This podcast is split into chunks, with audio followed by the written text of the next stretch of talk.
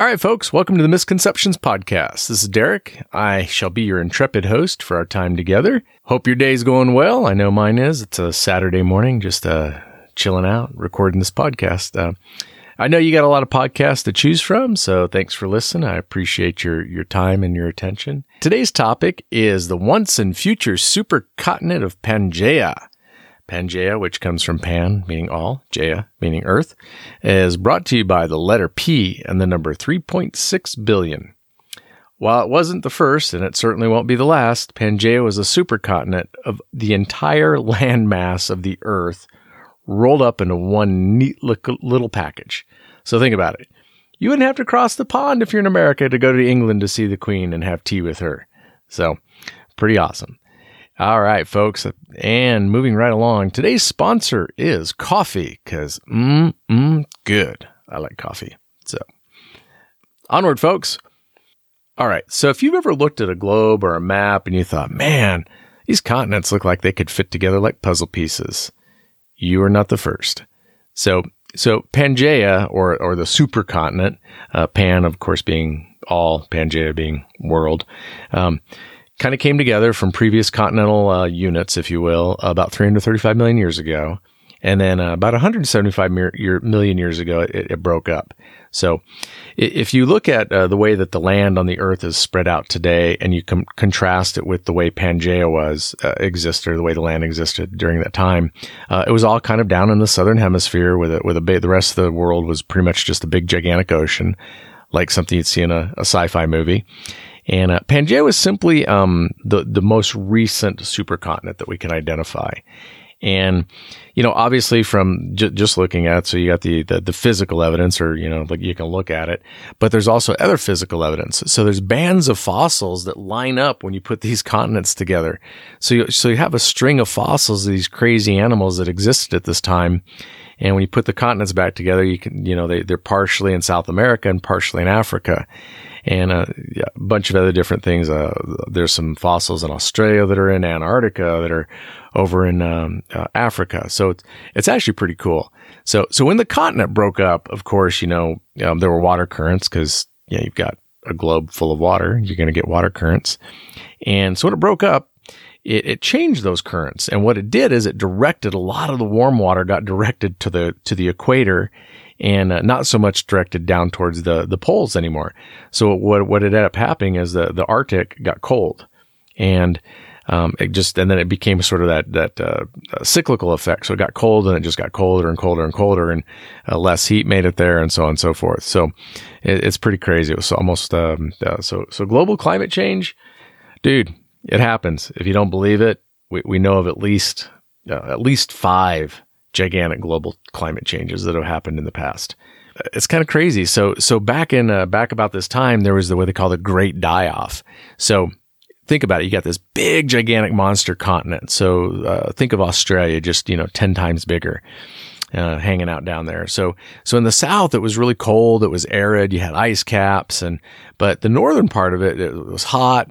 You got lots of seasonal fluctuations. It'd be wet. You'd be dry. So you start getting that diversity of life as they uh, adapt to living in these different environments. And then something happened, and uh, uh, we're not sure, you know, of course, you know, because it was billions, of year, millions of years ago, not billions, millions of years ago.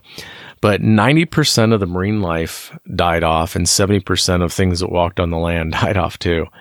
What the? Well, we think it was a couple of things. One, we had the global climate change, which was the, the Pangaea breaking up and starting to drift apart, and that changed the, the currents in the oceans. That that definitely changed the climate. Um, unfortunately for Earth, or fortunately for Earth, that depends on your point of view, I guess. Uh, right about this time, there was an asteroid impact at the Wilkes Land crater down in Antarctica, and uh, antipodal, I had to look that up. It means on the exact opposite side of a sphere, or you know, in our case, a planet, um, is where what they called the Siberian Traps existed. And the question that came to my mind is, did the volcano, did the asteroid cause the volcano?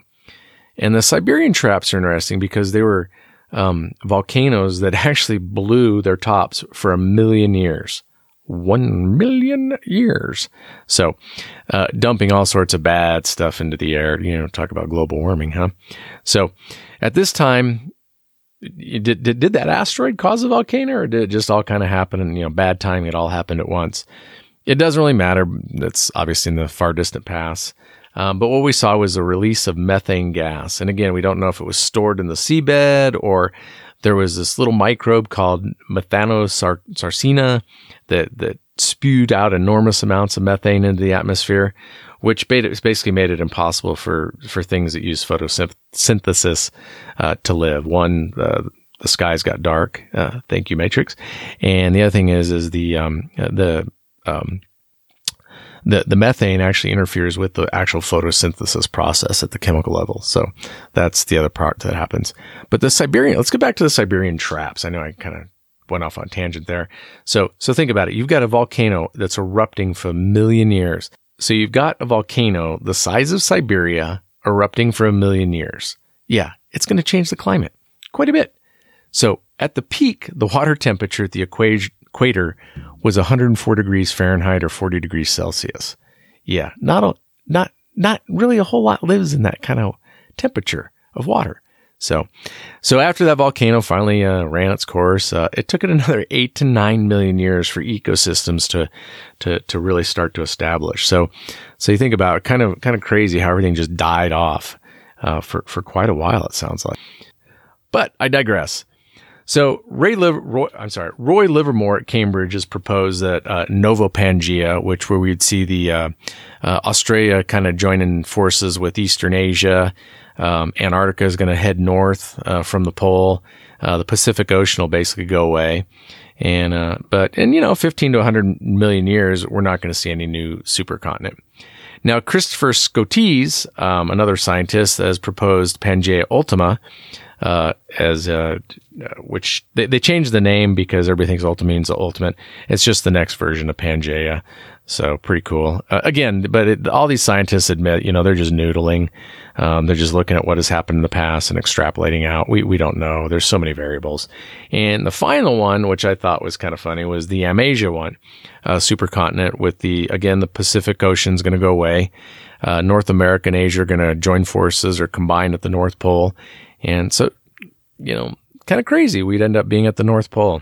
So just keep in mind, folks, the plates are still moving, and who knows, Pangaea two point oh, you wouldn't, you know, you could go see Big Big Bend would be right next door to uh, Lake Havasu. So the London Bridge and the Big Bend would be in the same town again, more to, or, or so to speak.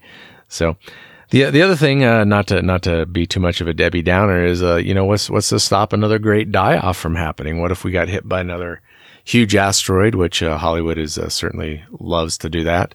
Or, you know, what if, uh, you know, something happened in the, the earth and uh, a gigantic super volcano opened up?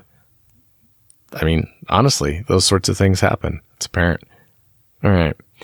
Well, didn't mean to end on a down note there, folks. but uh, so there you have it. I want to say a big thank you to everybody that's listening. I really appreciate it. And why don't you head on over to the webpage at misconceptions podcast dot com to sign up for the newsletter. And that's where you're going to find our show notes and links to the sources. You can see some some great pictures. And I've got some, I'll put some links to the YouTube videos out there explaining a lot of this with uh, some great graphics showing it. It's, it's quite fascinating. So I, I love it. And last, but certainly not least, uh, drop a review at iTunes or wherever fine podcasts are sold. Thanks, folks. Have a good one.